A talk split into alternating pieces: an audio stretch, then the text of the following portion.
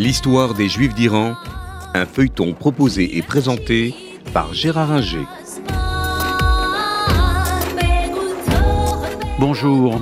Nous avons laissé euh, les, la semaine dernière les Juifs euh, en Iran jusqu'à le remplacement de la dynastie des Partes par celle des Sassanides.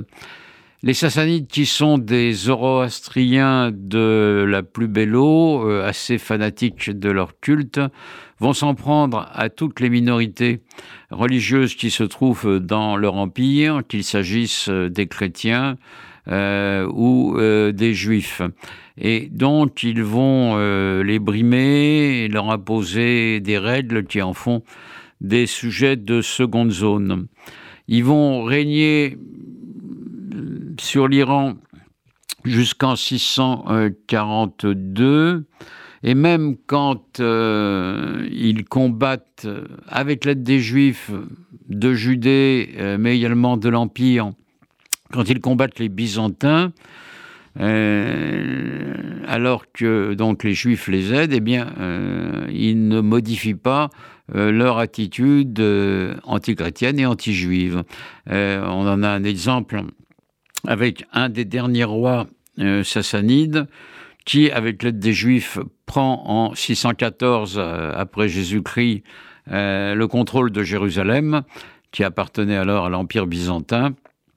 Euh, malgré l'aide des Juifs, il continue à avoir des mesures anti-juives. Tout cela fait que euh, les euh, Juifs euh, accueillent plutôt bien les conquérants arabes qui euh, déboulent euh, en Iran en six cent quarante-deux et euh, mettent, euh, réduisent à néant les, euh, l'empire sassanide. L'empire, l'empire sassanide, oui, pardon. Euh, Les Juifs, donc, accueillent bien euh, les conquérants musulmans et sont soumis au statut habituel, qu'on appelle le pacte d'Omar, euh, de la dimitude. Euh, donc, ils peuvent pratiquer leur religion comme ils l'entendent, mais ils sont soumis à des règles restrictives en échange de la protection des euh, musulmans. Donc, on a là euh, une situation qui, est, qui n'est pas particulière à l'Iran, mais qu'on retrouve donc dans tout le monde musulman de l'époque, euh, monde musulman qui s'étend euh, de l'Espagne à l'Afghanistan. Hein. Donc, euh, ça n'est, ça n'est pas rien.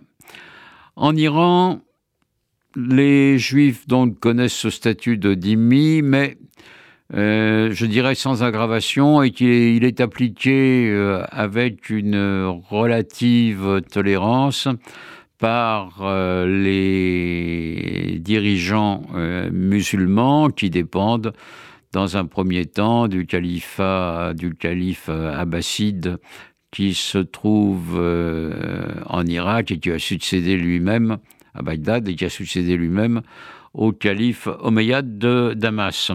On trouve des Juifs à des postes importants de médecins et euh, on en trouve même qui deviennent euh, vizirs et grands vizirs, à condition toutefois euh, de euh, se convertir à l'islam.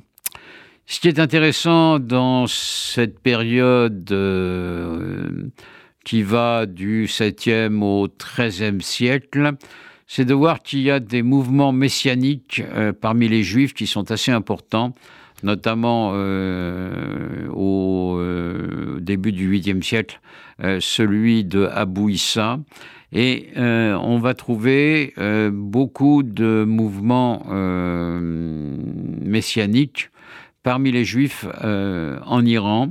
Euh, naturellement, tous des faux messies, ils sont Euh, souvent démasqués, mais ça prend parfois du temps et ça montre bien qu'il y a une ébullition euh, spirituelle, si je puis dire, parmi euh, les Juifs iraniens et euh, les Juifs d'Iran qui sont en contact avec l'ensemble des communautés juives euh, du monde, euh, sont euh, hum, agités d'une ferveur spirituelle euh, qui est réelle.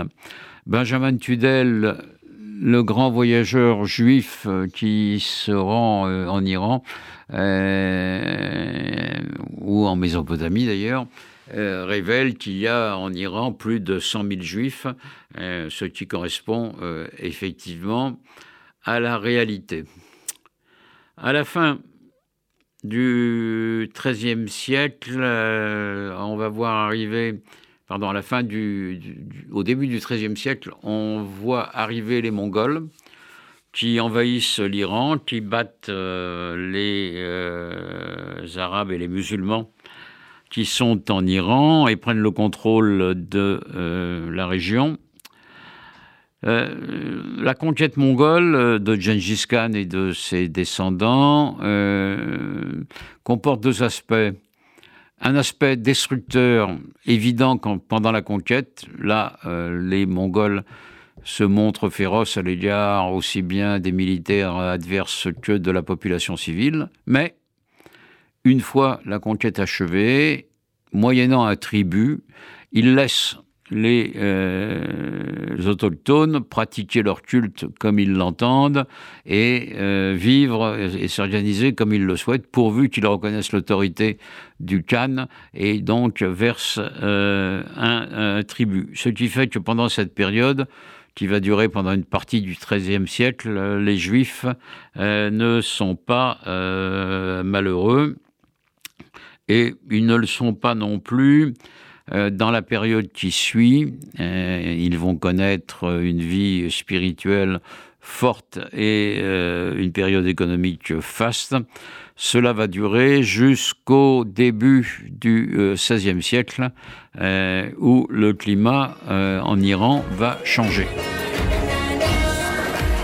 C'était l'histoire des Juifs d'Iran, un feuilleton proposé et présenté par Gérard Inger.